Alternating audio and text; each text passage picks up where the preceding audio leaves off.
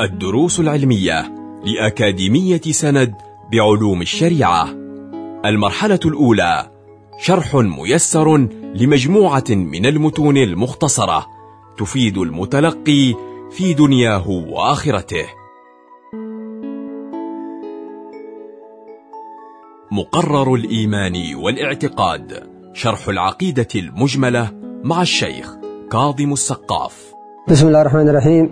نحمده سبحانه وتعالى كما ينبغي لجلال وجهه والعظيم سلطانه بجميع محمده كلها ما علمنا منه وما لم نعلم. ونصلي ونسلم على سيدنا رسول الله محمد بن عبد الله إمام المتقين وقائد الغر المحجلين وعلى سائر الأنبياء والمرسلين وآل كل منهم وأصحابه ومن تبعهم إلى يوم الدين. أما بعد فنشكر الله سبحانه وتعالى الذي وفقنا وإياكم للاستمرار في متابعة هذا الكتاب وقراءته وإلقاء هذه الدروس سائلين المولى سبحانه وتعالى أن يجعلها خالصة لوجهه الكريم ونفيعة لأمة النبي محمد صلى الله عليه وآله وسلم وقرة عين لرسوله صلى الله عليه وعلى آله وصحبه وسلم. وقد تقدم معنا الكلام عن معاني آه الرضا برسول الله صلى الله عليه وآله وصحبه وسلم ونحن نواصل الآن في معاني الرضا بالقرآن إماما. فنحمد الله سبحانه وتعالى الذي جعل القرآن الكريم إمامنا. وقدوتنا وهو سبب ترقينا وقربنا إلى الله سبحانه وتعالى. وسمي القرآن قرآنا لأنه مقروء يقرأ بالألسن كما سمي كذلك الكتاب المبين في كثير من الآيات القرآنية لأنه مكتوب. فالقرآن كلام الله سبحانه وتعالى وأعظم معجزة لرسول الله صلى الله عليه وآله وصحبه وسلم. إذ معجزات رسول الله صلى الله عليه وسلم انقضت وانتهت وبقيت معجزة القرآن ومعجزة البشارات التي بشر بها النبي صلى الله عليه وسلم أمته وما سيحصل آخر الزمان من خيرات أو من الشرور حذر النبي صلى الله عليه وسلم الأمة أن تقع فيها فكل تلك المعجزات التي ننتظرها في آخر الزمان لكنها لا تساوي ولا توازي نعمة ومعجزة القرآن العظيم الذي هو معجزة باقية لرسول الله صلى الله عليه وآله وصحبه وسلم وهو نعمة عظيمة. لذلك نحمد الله سبحانه وتعالى الذي جعل القرآن إمامنا ولا بد لنا ولكل مسلم ومسلمة أن يمتلئ باطنه بنعمة الرضا والفرح بالقرآن الكريم والرضا بهذا الإمام. لا يوجد لنا إمام غير القرآن وغير النبي محمد صلى الله عليه وسلم الذي يبين معاني القرآن ويشرح تفصيلات القرآن. فعندما نقرأ مثلا في كتاب الله سبحانه وتعالى وأقيموا الصلاة نأتي إلى أفعال رسول الله صلى الله عليه وسلم فنصلي كما صلى رسول الله صلى الله عليه وسلم وننظر إلى أقوال رسول الله صلى الله عليه وسلم فيما يتعلق بالصلاة. فالقرآن إذن إمامنا ونعم الإمام إمامنا القرآن. وقد قال رسول الله صلى الله عليه وآله وسلم كما جاء في حديث ابن حبان رضي الله تعالى عنه أن القرآن شافع مشفع وماحل مصدق. من جعله إمامه قاده إلى الجنة ومن جعله خلف ظهره ساقه إلى النار. فأي مسلم ومسلمة يكون القرآن إمامه يقتدي به يهتدي به يتبع, يتبع أوامره هذا مبشر بأنه سيقوده القرآن العظيم إلى الجنة. ومن جعله خلف ظهره أي جعل أوامره وجعل نواهيه خلف ظهره فأنه والعياذ بالله سيسوقه ذاك تلك التعليمات التي تخالف القرآن والنواهي التي بعكس ما أمر القرآن ستقوده إلى النار والعياذ بالله. فنسأل الله الحفظ والسلامة لنا وللمسلمين أجمعين ونشكر الله إذ جعل القرآن إمامنا. ومن رضانا بأن القرآن إمامنا الأعظم. ماذا رضانا؟ أن نذب عن القرآن العظيم عن تحريف القرآن عن ما يحارب به القرآن الكريم. نذب عن ذلك ونحمي حدود القرآن ونحفظ حدوده. وكذلك من رضانا بالقرآن الكريم أن نقرأه حق قراءته وحق تلاوته وأن نحفظ أنفسنا من أن نضيع حدوده. فقد قال صلى الله عليه وآله وصحبه وسلم في معنى حديثه سيأتي أقوام آخر الزمان يقرؤون القرآن يحفظون حروفه ويضيعون حدوده فويل لهم مما حفظوا وويل لهم مما ضيعوا. لماذا؟ لأنهم حفظوا حروفه فصارت حجة عليهم وضيعوا حدوده فصار حجة لهم. فلذلك نشكر الله سبحانه وتعالى على نعمة القرآن. ونذكر أنفسنا أن القرآن العظيم في آخر الزمان سيرتفع في آخر الزمان سيرفع من الصدور وسيرفع من السطور وأن المسلمين الذين يعيشون في ذلك الزمان لن يتحسروا على شيء من العبادات والطاعات كتحسرهم على عدم قراءة القرآن الكريم. لذلك من الآن ينبغي للمؤمن من رضاه بالقرآن الكريم أن يقرأ القرآن وأن يتدبره وأن لا يهجره أبدا أن يتلوه حق تلاوته وأن يتلوه بالنحو الذي يرضي الله سبحانه وتعالى. فهذا ثواب عظيم جدا وقد ورد في الأحاديث أن من قرأ القرآن وهو قائم في الصلاة أعطاه الله بكل حرف مئة حسنة. هكذا يقول فقه الشافعية رحمهم الله. أنت عندما تقول مثلا في الصلاة بسم الله الرحمن الرحيم لك ألف وتسعمائة حسنة.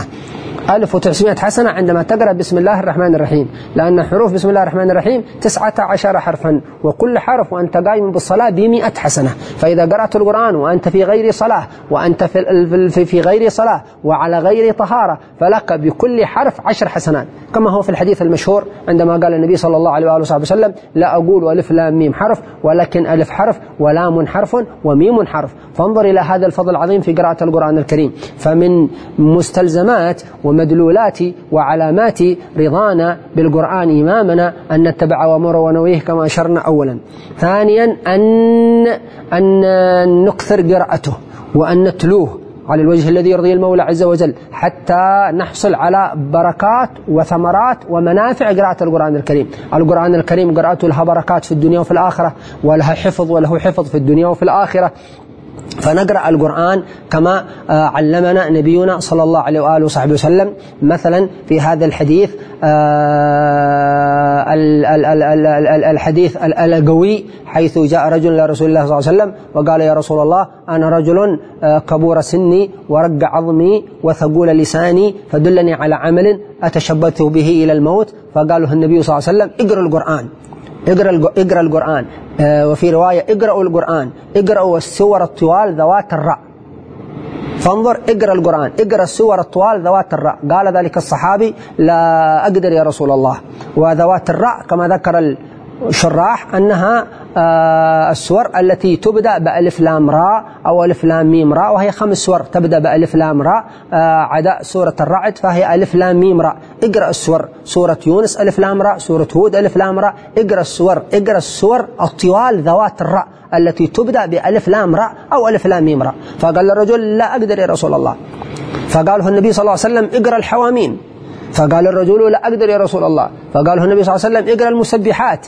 وقد وردت رواية في غير هذا الحديث اقرأ الحواميم فمن سره أن يرتع في رياض الجنة فليقرأ الحواميم. قال لا أقدر يا رسول الله. قال اقرأ المسبحات. آه، سور متعددة تبدأ بالسباحة ويسبح أو سبح كسورة الأعلى وسورة الصف وسورة التغابن وغيرها من السور الأخرى. اقرأ المسبحات. قال لا أقدر يا رسول الله. قال إذا لم تقدر على شيء من هذا فاقرأ سورة إذا زلزلت الأرض زلزالها فإنها تعديل كل هذا. وفي رواية تعديل نصف القرآن. فانظر إلى طلب النبي المصطفى محمد صلى الله عليه وسلم من أمته أن يقرأوا القرآن. وجاء في صحيح مسلم اقرأوا القرآن فإنه يأتي يوم القيامة شفيعا لأصحابه فنقرأ القرآن ولا نهجره. هذا من رضانا بالقرآن ومن فرحنا بالقرآن. لا يصدق إنسان يقول أنا راض بالقرآن إمامي ثم يهجر القرآن ولا يتلو القرآن ولا يتدبر القرآن. أفلا يتدبرون القرآن أم على قلوب أقفالها؟ إذا قرأنا القرآن نتدبره ونتفهم معانيه ونقرأه ونتفاعل معه. كيف نتفاعل من القرآن؟ إذا قرأنا آيات الجنة وما, وما يشابهها فنشوق أنفسنا ونرغب بواطننا إلى الجنة وإلى الشوق إليها. فإذا قرأنا الآيات التي يذكر الله عز وجل عذاب الكفار والعذاب في النار وما شابه ذلك فنخاف ونتضاءل ونتصاغر. فإذا قرأنا مثلا الآيات التي يذكر الله سبحانه وتعالى فيها عظمته جل في علاه وكبرياءه واستغناه عن خلقه وبعض صفاته العظيمة الجليلة فنتصاغر حياء حياء وهيبة من المولى سبحانه وتعالى. فنقرأ القرآن بالتفاعل كما قال صلى الله عليه وسلم فإن لم تبكوا فتباكوا. إذا لم نقدر أن نقرأه مع البكاء نقرأه مع التباكي نكلف أنفسنا حتى تنفجر عين القلب ويلهج الإنسان بالبكاء ويرق قلبه فيبكي كما بكى أصحاب النبي صلى الله عليه وسلم وبكى وكما بكى رسول الله صلى الله عليه وسلم في أثناء قراءته في عدد من المواضع. عندما قرأ بعض الآيات أو وصل إلى بعض الآيات أو قرأ بعض السور بكى رسول الله صلى الله عليه وسلم. فنقرأ القرآن ونرضى بكتاب الله سبحانه وتعالى إمامنا ونرى ولا نرى شيئا أعظم من كتاب الله سبحانه وتعالى. ولا نرى تعاليم أو تعليمات في الأرض أرقى وأكمل من تعليمات القرآن الكريم. ولا نرى نظريات في الأرض أصلح في إصلاح أمور البشر وأمور الناس من تعليمات القرآن الكريم. سواء كانت التعليمات الظاهرة أو التعليمات الباطنة فالقرآن يعلمنا حتى عدم سوء الظن بالآخرين. أين قوانين الأرض التي تحرم على أو قوانين الدول التي تحرم على رعاياها أن تسيء الظن بالآخرين؟ لا تصل إلى مسألة الحكم على القلوب لكن القرآن الكريم وصل إلى مسألة الحكم في على على القلوب لأن المسلم يتحكم في باطنه ويتحكم في خواطره ولا يسيء الظن بغيره. كما قال سبحانه وتعالى يا أيها الذين آمنوا اجتنبوا كثيرا من الظن إن بعض الظن إثم. فانظر إلى هذه التعليمات الراقية في كتاب الله سبحانه وتعالى. فنحمد الله على هذه النعمة العظيمة نعمة وجود القرآن بين ظهرانينا ونعمة وجود القرآن. بيننا في هذا الزمان قبل أن يرفع وقبل أن آه، يذهب به في آخر الزمان كما جاء في حديث سيدنا حذيفة رضي الله عنه الحسن الحديث الحسن والذي قال فيه النبي صلى الله عليه وآله وسلم يدرس وشي الإسلام كما يدرس وشي الثوب ويؤتى على كتاب الله تعالى في ليلة فلا تبقى منه آية. انظر يؤتى على كتاب الله تعالى في ليلة فلا تبقى منه آية ويظهر أقوام يقولون الله الله أو ويظهر أقوام. يقولون لا إله إلا الله لا يدرون ما صلاة ولا صيام ولا حج ولا زكاة. فقال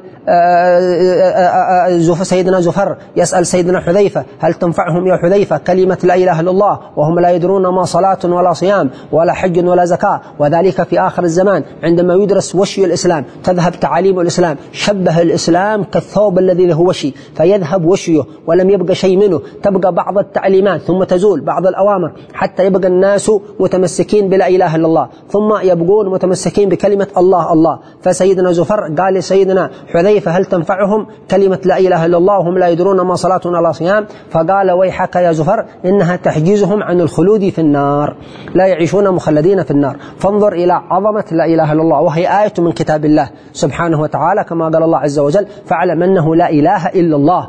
فإذا آه، نرضى بالقرآن إماما ونملي بواطننا بالرضا وبالفرح وبالاقتناع بهذا الإيمان الذي لا نتبدل به سواه. ونشكر الله سبحانه وتعالى على نعمة القرآن فينا وعلى نعمة القرآن في أوساطنا. أن نقدر نقرأه ونعلمه أولادنا ونعلمه بناتنا ونعلمه نساءنا ونتعاون وإياهم على قراءة القرآن. فهو من الرضا. نقرأ القرآن بتدبر ونقرأ القرآن بشوق ونقرأ القرآن بفرح وناخذ العلم من القرآن كذلك. فأن فيه العلم أيضا وفيها النور وفيه الفتح فالخيرات كلها في كتاب الله سبحانه وتعالى. نسأل الله أن يجعلنا من كمال الراضين بإمامة القرآن وأن يجعله إمامنا وأن يجعل القرآن العظيم آه، سببا لأن نحوز الدرجات العلى في الجنة وأن ندخل ضمن شفاعة القرآن العظيم الكريم كما تقدم في الحديث وكما قال النبي صلى الله عليه وسلم في حديث الذي رواه الإمام الحاكم وأقره الذهبي على صحة سنده حيث قال صلى الله عليه وسلم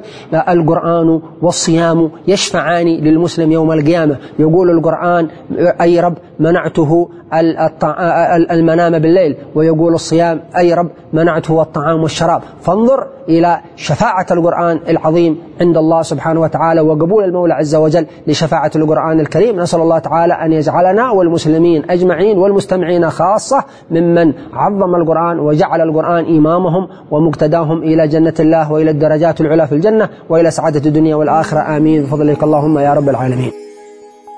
كنتم مع الدروس العلمية لأكاديمية سند بعلوم الشريعة. يمكنكم متابعة جميع الدروس عبر موقع الأكاديمية وتطبيقاتها الإلكترونية. سند علم سلوك دعوة.